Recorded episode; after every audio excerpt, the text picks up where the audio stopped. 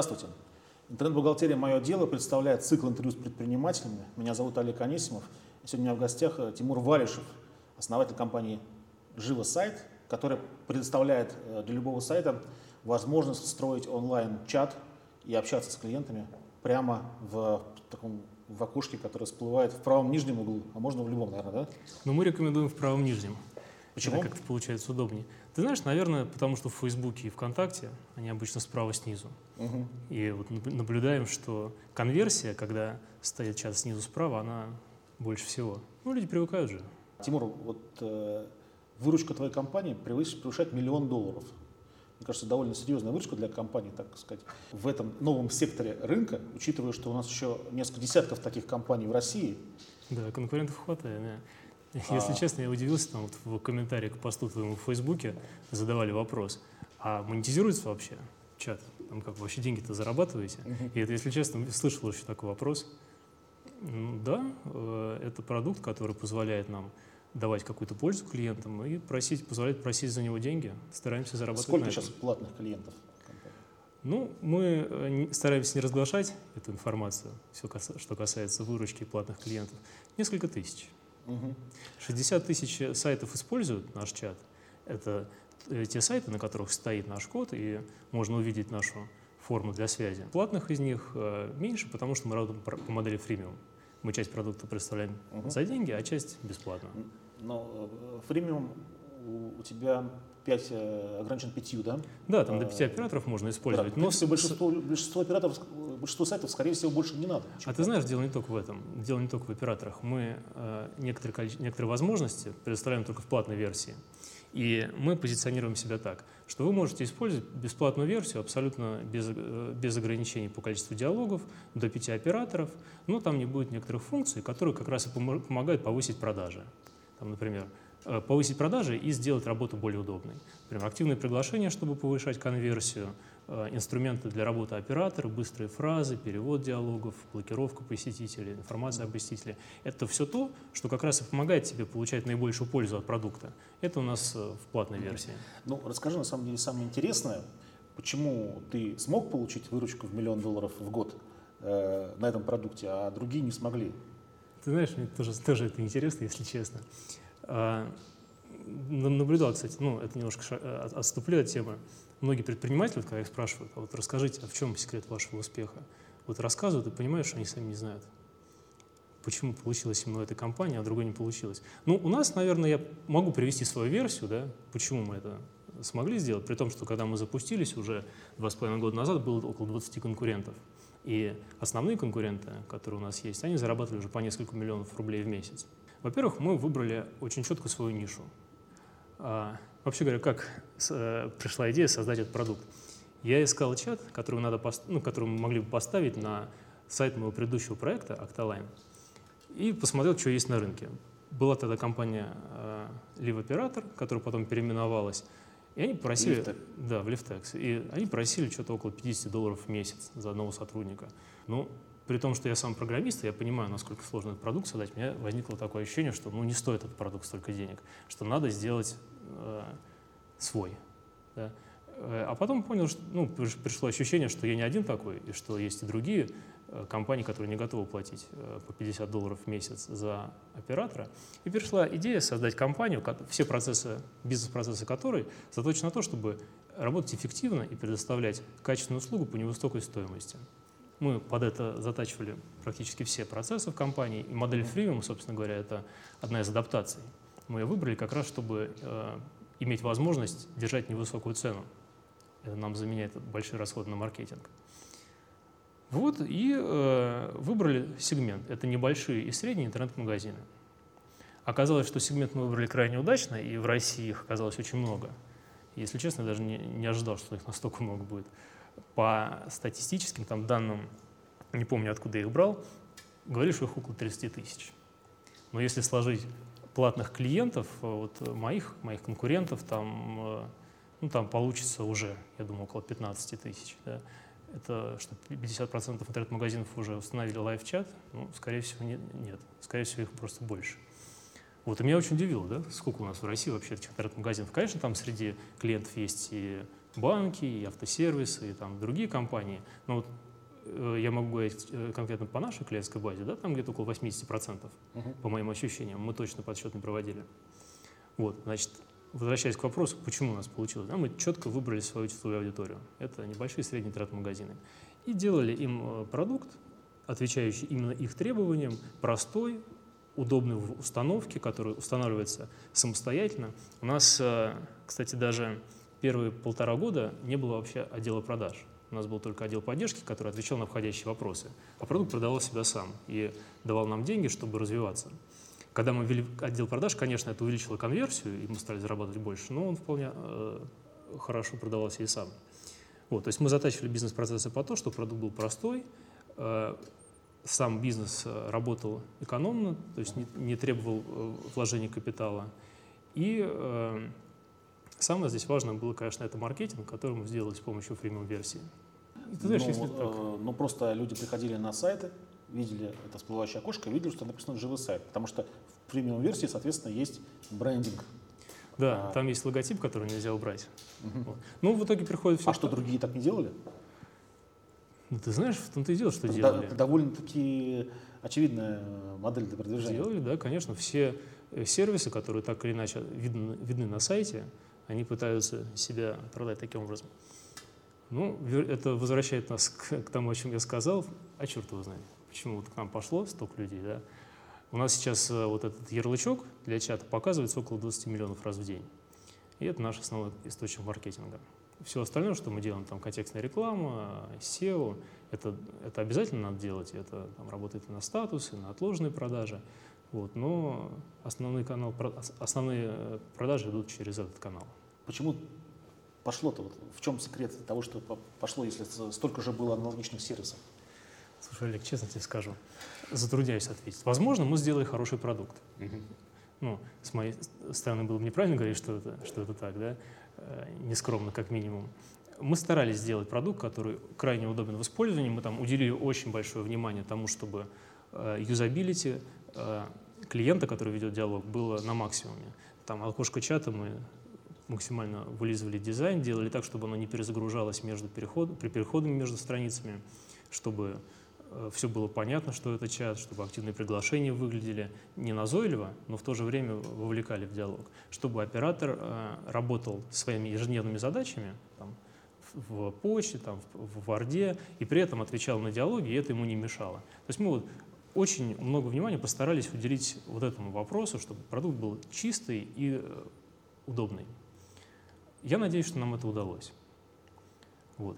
Во-вторых, э, ну, мы э, изначально ставили тарифную политику, исходя из чувства меры, скажем так, сколько вообще э, должны люди платить за такой продукт.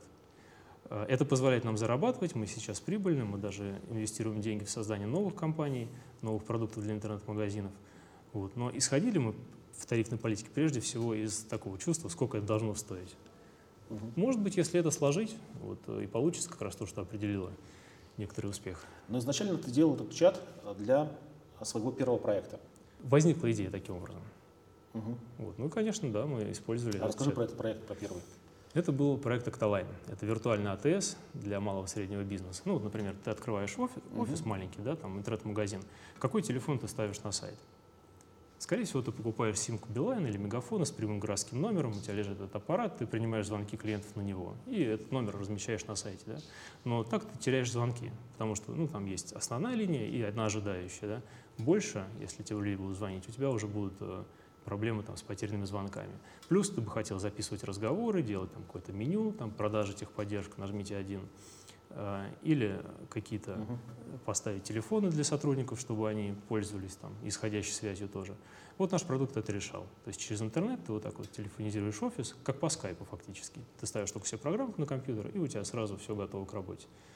Э, сейчас это тоже успешная компания, она работает. Я не участвую уже в этом проекте, я остался миноритарным акционером. Вот. Но э, некоторый успех мы тоже получили в этом проекте. А почему миноритарным? В этом э, проекте есть инвестор, и э, довольно долго у нас э, ушло на то, чтобы поднять эту компанию, понять, как правильно делать бизнес, найти источник клиентов. И ну, во многом, наверное, это и мои ошибки, потому что это был мой первый бизнес. И они выразились в том, что это заняло много времени и, соответственно, инвестиций потребовало. Вот. Поэтому у меня доля сократилась в этом проекте. Вот. Но до успеха мы все-таки а почему дошли. полностью не вышел из проекта? Я считаю, что это пока рано, пока компания еще может развиваться. То есть ты сейчас не, не участвуешь э, в, в управлении? В, в операционном нет. В операционном управлении я не участвую. Там есть генеральный директор, э, в принципе, они правильным путем идут, они сейчас э, разрабатывают новую версию продукта. Вот ребята молодцы, у них довольно сильная команда. А, а на, на том рынке сколько существует конкурентов? Конкурентов? Ну, там есть один основной манго-офис. Вот. И сейчас, кстати, не, недавно, вот, буквально вот два последних года стали появляться конкуренты. И э, стали проявлять интерес к этим продуктам операторы связи. И у Мегафона, у Билайна появляются услуги виртуальной АТС. Ростелеком запустил такую услугу. А, но у них немножко процесс продаж, ну, я бы его поменял, короче. Они немножко не гибкие в этом вопросе. Просто они знают, как хорошо продавать трафик. Это вот сотни, сотни миллионов минут, и для них это основной бизнес. А вот эти вот все финтифлюшки, для них это так, это дополнительные, они в этом видят ценность, да, но пока они оттуда денег больших не получают. Вот поэтому они относятся к этому так, как к дополнительным бантикам. Но э, конкуренция сейчас э, увеличивается. Вот, например, в Америке такие сервисы пользуются очень большим спросом. Там компании типа Ring Central и э, Virtual PBX, они довольно много денег зарабатывают. Угу. Не скажу сейчас из головы сколько, но там этот рынок довольно развитый. Я думаю, что у нас к этому тоже придет, будут развиваться рынки. Ну, получается, то, что работает в Америке, в принципе, работает в России, да? Ты знаешь, ну, наверное, с некоторой задержкой. Потому что, ну, особенность экономики Америки в том, что очень много, очень силен малый бизнес там. И, ну, конечно, в некоторых областях идет консолидация, там появляются гиганты, которые подбирают под себя значительную часть рынка, но все равно малый бизнес, он очень силен. И вот такие услуги, как виртуальный АТС для малого бизнеса, там, CRM-система для продаж в небольшом бизнесе, там, те же чаты для сайта, они обретают очень большую капитализацию, потому что у них очень большой рынок, рынок вот этих малых компаний. У нас, я, я надеюсь очень, что к этому придет.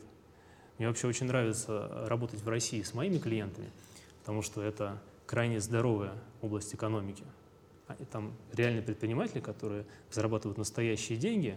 Э, в, в случае интернет-магазинов у них даже все очень чисто. Они э, редко, когда там кто-то приходит за откатами и э, там с ну, правоохранительными ну, ну, органами. Ну да, хорошая клиентская база. Если люди покупают инструмент для общения с клиентами, значит, клиенты у них есть. Да, да. И причем сейчас многие говорят про кризис среди больших интернет-магазинов.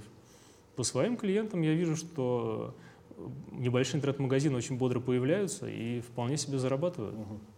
Недавно буквально было какое-то исследование, мы говорили про крупных вот этих гигантов, типа Ламоды и прочих, что они надуваются капиталом, да, а на самом деле выручка у них не такая серьезная.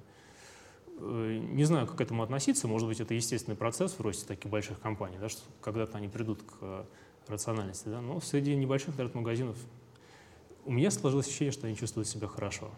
А сколько сейчас всего человек работает у тебя уже, уже в сайте? Сейчас у нас 30 человек, 30 сотрудников. Чем они занимаются?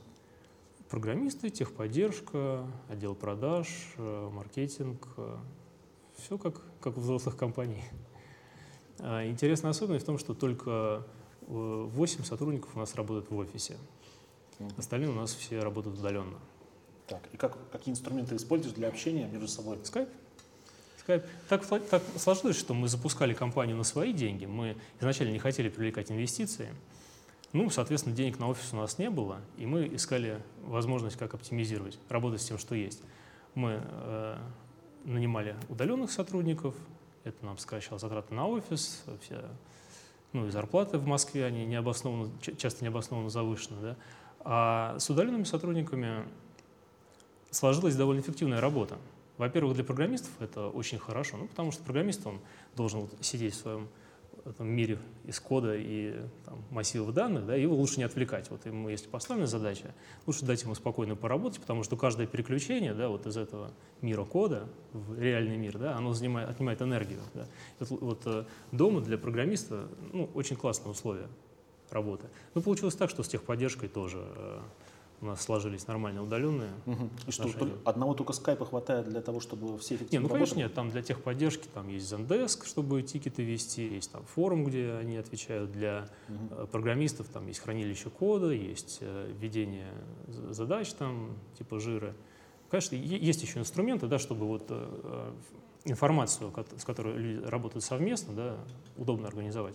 Но коммуникация всегда по скайпу, по видеосвязи. Регулярно созваниваемся в майках, в кроссовках, в этих тапочках. И Очень так тепло и по-домашнему. А в каких городах сотрудники эти сидят? Слушай, а у нас сейчас география получается от э, Уссурийска до Калининграда. Там в разных городах. э, в Анапе, в, э, в Калининграде, да, там одного даже парнишку, один, один парнишка у нас работает в Америке, в Агаю, поддерживает э, американских клиентов. Возможно, скоро к нам присоединится товарищ из Мексики, тоже на поддержку американских клиентов, ну, канадец, Мгм. потому что очень вежливый. А сколько в Америке таких сервисов? В Америке еще больше. В Америке все очень сложно на этом рынке, э, потому что он, во-первых, э, ну, занят довольно плотно, а во-вторых, там ну, в любом бизнесе сложнее, чем в России, потому что реклама дороже, клиенты более избалованные, конкуренты более сильные. То есть э, расслабляться там совсем нельзя. Вот. Ну и для меня, знаешь, это аме- мы сейчас выходим на американский рынок, у нас есть несколько сотен клиентов там, именно в Америке. Э, Всего по- э, за рубежом, не в России, у нас там несколько тысяч клиентов. И мы сейчас будем активно инвестировать в это развитие, будем стараться э, получить там тоже какую-то долю успеха. Вот. И для меня вот американский рынок, это, знаешь, такой некоторый маркер, на что ориентироваться. Если у нас получится там, да, мы сможем это сделать в любой стране. Вот, ну, знаешь, не дают расслабляться. А кто сейчас мировой лидер в этой сфере? Ну, наверное, это компания LifePerson. Мгм. Они там лет 15 уже существуют, э, торгуются на бирже, у них сейчас капитализация была в какой-то момент близка к миллиарду долларов и сейчас упала до, по-моему, 700 миллионов. Вот они, да, там по статистике, там, грубо говоря, 40% Fortune 500 это их клиенты, ребята довольно серьезные. А если объединить вот эту штуку с CRM-системой, это, мне кажется, очень круто будет. CRM-систем, конечно, да, это и делают. Есть плагины для Salesforce, когда объединяют. Мы вот скоро подружимся с Bittrex 24. Это правильное направление, да? Это- Ну, смотри, у нас... Не, я имею в виду, что своя CRM-система и продавать уже CRM-систему с функциями общения с клиентами. тоже правильное направление. Возможно, мы будем думать в эту сторону. Мы сейчас исследуем вообще новые продукты, э, какие можно предложить владельцам интернет-магазинов, чтобы повышать конверсию или как там решать свои бизнес-процессы. Возможно, да. Единственное, что нам надо еще убедиться, что у нас э, рынок пришел, люди пришли по культуре организации бизнеса к тому, что надо аккуратно вести CRM-систему. Ну, потому что это тоже... Ну, хотя, с другой стороны, развитие Bittrex24 тоже показывает, что, наверное, все движется в этом направлении. У них дела, насколько я знаю, идут неплохо. А, Тимур, э, скажи, пожалуйста, как тебе удалось обойти без, без инвестора? Когда у тебя начались первые продажи? Ну, ты знаешь, нам здесь повезло, продажи начались через пару недель после того, как мы зарегистрировали компанию. Так. Мы просто начали с того, что запустили вот минимальный вообще продукт, который, за который хоть какие-нибудь деньги можно попросить. Ну, конечно, мы первым клиентам раздавали все бесплатно.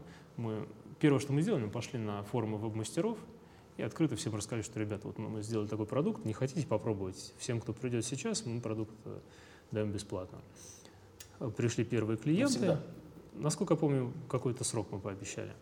А, Пришли первые клиенты, и дальше уже начало работать вот это сарафанное радио, которое нам приносит клиентов. Э, Ну и старались э, поддерживать эту активность. Ну, во- возможно, вот этот вот момент запуска нам помог, потому что мы сразу начали получать какие-то деньги, смотреть, кто платит, за что платит, как-то это оптимизировать. Ну, грубо говоря, у нас не, не было такого, что мы долго-долго-долго строили, строили, строили, а потом пришли, попросили за это деньги, и обнаружилась куча проблем. Мы решали проблемы, которые возникали сразу по ходу. То есть первые клиенты пришли э, из форума. Но это были, соответственно, бесплатные клиенты. Да, это А были как вы- бесплатные клиенты, а платные? по ссылкам с их сайтов пришли уже А. платные. Понятно. То есть это посеяли, так сказать, Ну да, да, это вот было то, что бесплатный посев. запустило, да, вот этот процесс. Потому что, кстати, многие спрашивают, как привлечь первых клиентов. Это каждый раз креативный очень вопрос, но самое сложное. Это помнишь, это же у Генри Форда. Ну, я не знаю, мне кажется, что первых клиентов надо привлекать именно так. Давать им пробовать свой продукт бесплатно. Ну, это в моем случае была такая возможность, да. Это же помнишь, это еще Генри Форд э, говорил, что я, говорит, готов отчитаться за каждый доллар из своих миллиардов, кроме первого миллиона. То есть каждый вот этот момент запуска, начала, он всегда самый сложный. Вот это было первое, что мы сделали. Второе, мы изначально максимально пытались сократить э, затраты, мы не тратили, старались не тратить практически ни на что. Ну и вообще мы, чтобы запустить компанию, потратили, не знаю, 1150 рублей своих денег. Остальное мы сразу начали получать от клиентов. Э, сайт мы делали на готовом шаблоне из каталога тем, бухгалтерию вели сами. Какая, какая и, CMS? На WordPress, кажется. Угу. На WordPress, да, делали. Вот. Ну, плюс мы с основателем, э, с моим партнером программисты, мы по максимуму старались программить все сами. Вот я потом отошел несколько от написания кода и занялся всем остальным, а Коля, вот мой партнер, он технический директор. Но ты запускал компанию, когда было 20 конкурентов, да? В том числе заметные, как Leaf, LeafTex, Tex, да. Red Pepper, Red Helper. Red, Red Helper, sorry. Red Helper. Я Антону а, расскажу. Крибл. Крибл, да, были такие ребята. Есть. И еще другие компании, да? Да, еще у меня есть даже ну, такая ты, папочка. Как, как ты э, не, не испугался выйти на занятый рынок? То есть я думаю, что многие же боятся, смотрят, есть куча компаний, которые работают, и все боятся, ну зачем я туда пойду? Там, наверное, люди лучше меня соображают, что происходит. Ты знаешь, а если приходить на пустой рынок, где никого нету, э, риски могут быть еще больше. Если это никто не делает, то велика вероятность, что это никому и не нужно. И это во-первых. А во-вторых, если нет рынка и нету конкурентов, то тебе обучать весь рынок тратить время и деньги на то, чтобы объяснить им, что твой продукт — это круто и классно. Когда к тебе люди уже приходят и говорят, я хочу чат для сайта. Твоя задача только в том, чтобы дать ему хороший чат для сайта. Когда ты приходишь к клиенту и говоришь, слушай, возьми у меня чат для сайта, а он тебе отвечает, а что это такое? Ну, понимаешь, да, что процесс э, продажи, процесс маркетинга, он сильно осложняется. Э, поэтому здесь э, вообще на что влияют конкуренты? Почему сложно выходить на занятый рынок, чем на менее занятый? На стоимость привлечения клиента. Правильно? Угу. Конкуренты у тебя отбирают каких-то клиентов, конкуренты повышают цену на рекламу, и конкуренты тебе выставляют определенные требования к качеству твоего продукта. В принципе, все, больше конкуренты тебе ничего не делают. Ну, сотрудников там переманивают, да. Больше конкуренты тебе никак, э, к тебе никак не относится. И если ты решаешь все эти три вопроса, ты знаешь, где взять клиентов по достаточной цене, ты знаешь, как сделать продукт, который сравним с конкурентами в качестве, вот, и, и у тебя построен хорошо процесс продаж, тебе, в принципе, конкуренты особо-то и, и не страшны. Видимо, мы решили все эти вопросы, мы э, нашли канал привлечения этих клиентов, мы сделали продукт, который сравним с ними в качестве, и назначили разумную цену за этот продукт. Э, судя по всему, это помогло нам, нам вылезти. А как определить разумную цену? Эм, ну, сложный вопрос. Вот знаешь, вот когда у меня попросили 50 долларов за каждого сотрудника, который будет сидеть в чате на сайте. В месяц? В месяц, mm-hmm. да. Ну, мне как-то жалко стало. Не знаю, э, как э, другие владельцы компаний небольших к этому относятся, да, ну, мне показалось это немножко завышенным. Ну, это 600, 600 долларов в год? Ну да, да. Ну, это если за одного сотрудника. Угу. А это, я... это дороже, ну, чем, не, не, 600... дороже, чем годовая стоимость интернет-бухгалтерии. Э, ну, там за год еще дается скидка. Э, со скидкой там получается чуть поменьше, но в целом, да. Цены получаются. Ну, ты знаешь, наверное, в каждом...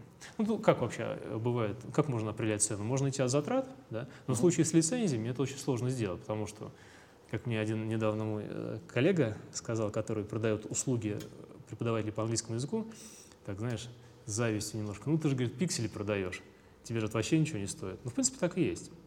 Э, ты ну, согласен, цену, исходя из того, сколько согласен, ты... что это дорого, потому что э, получается, что э, действительно ты продаешь, собственно говоря, продукт, у которого нету себестоимости. Да? Ты Она есть, понимаешь, она фиксированная. Вот э, с ростом количества клиентов вот эта себестоимость растет очень медленно. То есть количество клиентов может расти вот так, а себестоимость угу.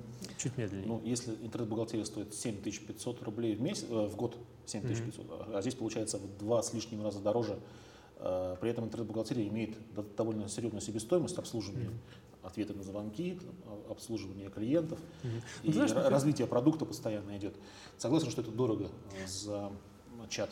Ну, ты знаешь, тут, с другой стороны, а есть компании... Стоит, извини, какой, какая цена? Э, если платить за один месяц, то это 790 рублей. Угу. Если покупать со скидкой, то 490 рублей в месяц, угу. получается, за одного оператора. А, ну, тут смотри, тут получается, что есть компании, часть компаний, которые готовы заплатить такие деньги. Это крупные компании, там, банки, там, допустим. Нет смысла при, приходить там, в Сбербанк и просить с них там, 300 рублей в месяц, правильно? Э, и с ними тоже можно работать, можно им продавать, но, во-первых, это процесс продаж более дорогой, нужно иметь больше штат продавцов, э, нужно маркетинг строить соответствующим образом, ну и с них можно деньги за это попросить. Но это, это одна бизнес-модель, да, по которой работают вот некоторые наши конкуренты. Мы работаем по другой модели. У нас дешевый маркетинг, мы делаем простой и максимально продукт а, рассчитанный на самообслуживание. Ты можешь прийти э, на сайт, зарегистрироваться, установить, и все будет очень просто и понятно. И э, это сокращает нам затраты и на техподдержку, и на э, процесс продаж. Это, это другая бизнес-модель. То есть, видишь, тут получается все вот э, в компании надо подстраивать под тот рынок, на который ты вот хочешь выйти. И, в принципе, имеет право на жизнь такая модель с дорогим продуктом. Вот, ну, это просто не единственная модель. Тимур, тут есть вопросы от наших читателей и зрителей. А, Александр Нигара спрашивает, поддержка сайта для разработчиков осуществляется на каких языках? Э, ты знаешь, нам не так важно, на каком языке написан сайт у клиента, потому что мы встраиваем свою часть только в HTML. Мы не вмешиваемся в серверную часть, угу. и поэтому сайт может быть написан нет, на любом нет, я имею в виду, языке. Э, вопрос тут другой. Поддержка разработчиков на английском и немецком осуществляется? А, ты имеешь в виду таких-то языков? На английском? Э, на русском и английском, да. Угу. Есть э, некоторые соображения ввести еще и другие языки. Но пока мы, я думаю, будем продолжать работать только на русском и английском.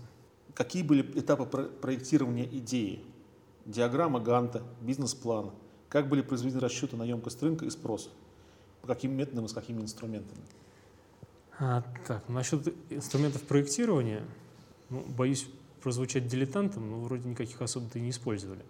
Ну, спланировали фичи, которые нужно сделать в первой версии продукта. Здесь у нас проблем не было, мы просто посмотрели на конкурентов просто внимательно изучили российских, э, американских конкурентов, составили э, такой бэкли, э, бэклог, что нам надо сделать. Диаграмму Ганта, да нет, наверное, у нас не, не стоял вопрос о таком здоровом штате программистов, которые бы делали первую версию, поэтому э, обошлись так, все спланировали на пальцах, на коленке. Угу. Что, и еще там какая-то часть вопроса была. Еще часть вопроса была как, как был построен расчет на емкость рынка? Да, на емкость рынка.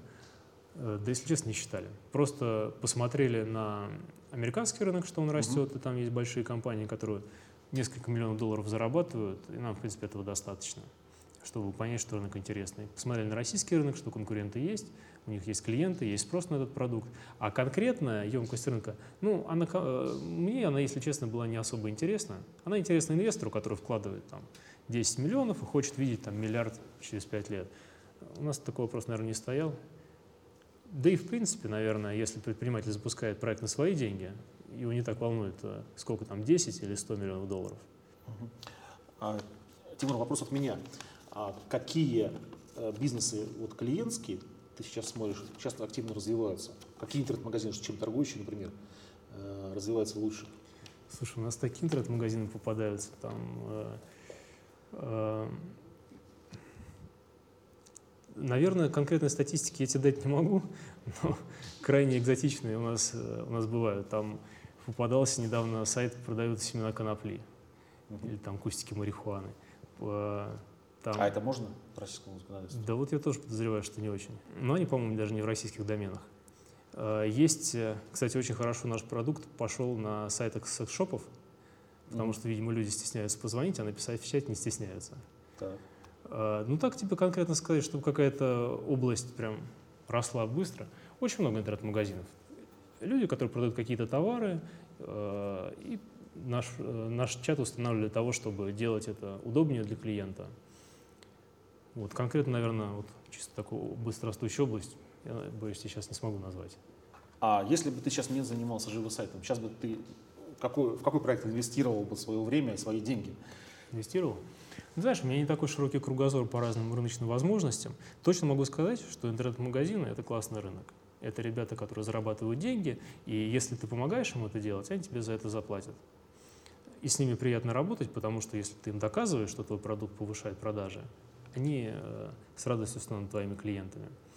Точно знаю, что это интересный рынок. И сам я сейчас смотрю на создание новых продуктов для интернет-магазинов, как бы им еще помочь увеличить продажи. Э, надеюсь, у нас получится создать что-то интересное. Например, что это нужно? Ну вот сейчас мы запустили как раз продукт по возврату брошенных корзин, угу. сайт carprotector.ru. А, ты вот, например, когда ходишь по интернет-магазину и долго смотришь на какой-то товар или даже кладешь его в корзину, а потом тебя что-то отвлекает, и ты уходишь с этого сайта, а потом вспоминаешь, ой, блин, я же хотел купить эти калоши, и возвращаешься уже на другой интернет-магазин и покупаешь в нем. А мы сейчас, э, сейчас стараемся сделать продукт, который возвращает таких покупателей к тебе через разные технологии, чтобы они все-таки продолжили свой заказ угу. и купили то, что а собирались. Как, а через какие технологии? Ну, сейчас мы запустили триггерные рассылки. Мы э, предлагаем э, разные акции и э, мотивируем посетителей оставить свой e-mail на сайте, чтобы потом, если вдруг он уйдет и не завершит покупку, мы могли ему напомнить о том, что покупка ожидает. Вот. Этот продукт показал хорошие показатели конверсии и доказал, что он действительно приводит новые продажи. Ну, точнее, даже не приводит продажи, а спасает потерянные продажи. Вот. В июле был первый месяц, когда мы стали подключать клиентов. Вот посмотрим сейчас, насколько это будет успешно. Что сейчас может быть еще перспективно в российском интернете?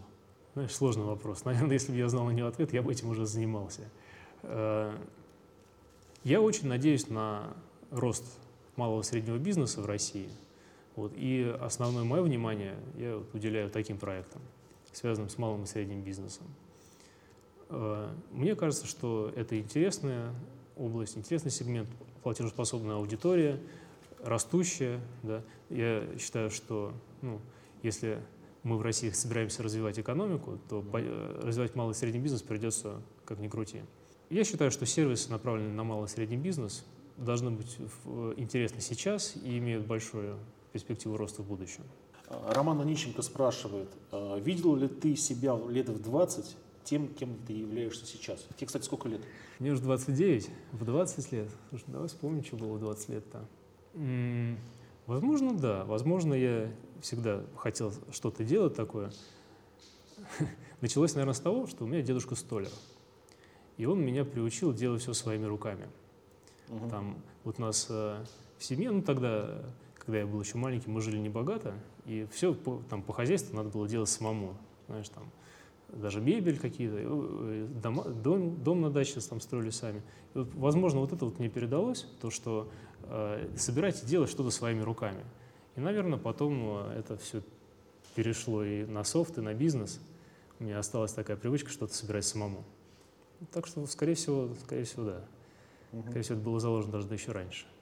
То есть фактически софт ты сам написал? Ну, я участвовал. Первую версию продукта мы делали вместе с Николаем, с моим партнером. Да, какую-то часть я делал сам. А если бы не умел бы а, пользоваться, так сказать, программным Слушай, если бы не умел, кодом. Я, я был достаточно бесполезен для компании на первом этапе. Потому что, знаешь, вот когда мы запускали, все приходилось делать самому. Ну, потому что никого просто не было, да. И программить, и дизайнить, вести бухгалтерию, вести техподдержку, делать продажи, делать сайт, маркетинг, там, контент перевод на английский. Это все э, надо делать самому. И знаешь, если честно, я заметил, что в этом есть очень большая польза. Когда ты поделаешь работу сам, ты, во-первых, более эффективно ее делегируешь, ты точно ставишь задачу и понимаешь, какой результат надо получить. А во-вторых, ты лучше подбираешь сотрудников на выполнение этой работы, потому что ты знаешь, какие качества нужны, чтобы делать эту работу хорошо. И когда ты поделаешь эту всю работу, у тебя э, более эффективно можешь строить команду, которая потом продолжит это развивать. То есть э, идти в софт, не имея возможности самому что-то спрограммировать, наверное, это такой очень рискованный да шаг. не, ну почему? Если ты работаешь с инвестициями, например, возможно, в команде был бы полезен человек, который сразу правильно работает с инвестором. Э, без него программисты ну, вряд ли смогут объяснить да, инвестору на его языке, во что mm-hmm. предлагают вкладывать деньги. Возможно, э, есть такие ситуации в других бизнесах, в которых э, нужны члены команды, которые сами не участвуют в процессе создания продукта. Но конкретно в нашем случае, я думаю, я был бы крайне бесполезен, если бы я пришел на начальном этапе и сам не умел что-то делать своими руками. а, то, что ты как-то учился в школе, институте, помогло ли тебе в дальнейшем? Ну, в принципе, да. И в институте я учился э, в МГТУ Баумана, и, в принципе, есть какая-то такая э, способность, которую там прививают, способность учиться самому. Угу. Там, э, грубо говоря, тебе дают довольно много задач и абсолютно не объясняют, где, где брать их решения, и ты учишься это делать сам. В принципе, это, наверное, самое главное польза от учебы, которую я получил, потому что информация, которую дают э, там, на тех же предметах по программированию, она устарела еще до того, как э, я поступил в институт. Но фишка-то не в этом. Фишка в том, что это развивает мозги, учит тебя правильно думать и правильно искать решение произвольных задач. Ну, я думаю, что да, это помогло. Потом я еще получал MBA после института. Э, большинство людей, которые там учились уже имея бизнес-опыт, они все говорят, что это бесполезная штука, и они все знают. Но для меня, как человека чисто с техническим бэкграундом, это было крайне интересно для расширения кругозора. Понять, как работают деньги, что вообще такое деньги. Как, ну, MBA как люди получают зачастую после 30 лет уже. А ты сразу же после института начал получать? Да, я потому что как раз так и планировал, что я буду продолжать заниматься бизнесом, и мне надо быстро получить как можно более широкий кругозор, чтобы не ходить по граблям самому, угу. а э, посмотреть на, с разных сторон на то, как вообще работают компании и что, что происходит да, с деньгами, с финансами, там, с юридическими вопросами, с бухгалтерией. Там. И, в принципе, нет, я думаю, вот задачу я как раз решил на MBA. Я получил довольно широкий кругозор, да, который потом, ну, конкретно какой-то опыт, наверное, тоже сложно вспомнить, что мне прям рассказали, как решать какую-то задачу. Наверное, такого не было. А вот в целом представление о том, что такое бизнес и что вообще бывает в мире, наверное, да, наверное, я получил. Скажи просто, вот в российском интернете кто из предпринимателей у тебя вызывает уважение? Ну, Олег Тиньков крутой чувак. Эксцентрично немного, но добивается крайне э, вызывающих уважение результатов. И у него э, очень целеустремленный человек, обладает многими качествами, которыми я не обладаю, положительными. Вот. Э, ну, из публичных таких, таких фигур. Очень э, много у меня э, предпринимателей, которые меня из западных вдохновляют. Очень... Ричард Брэнсон сейчас назовешь. Ну, он-то ладно. Понятно, Элон Маск там. Знаешь, такие ребята, которые ставят перед собой реально большие цели и реально их добиваются. Я сейчас понимаю, что даже поставить таких целей не могу, но очень бы хотел. Знаешь, чего я делать такое? К звездам летать. Вот это круто. Вот. Но ну, это из такой, э, из серии «Помечтали и хватит».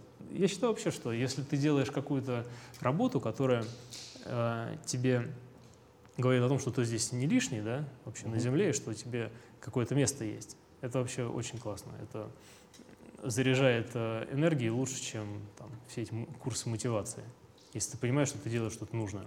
Ну, я бы очень хотел тоже присоединиться к этой, к этой команде ребят, которые делают такие большие, серьезные, реально там, улучшают человечество. Но с другой стороны, вот, э, э, есть э, примеры, я вижу в России, когда люди с таким же подходом начинают создавать, ну даже не в России, не только в России, создают классные продукты, там, технологичные, научные, прям, прям реально открытия, пытаются их монетизировать, но постоянно упираются в какие-то барьеры.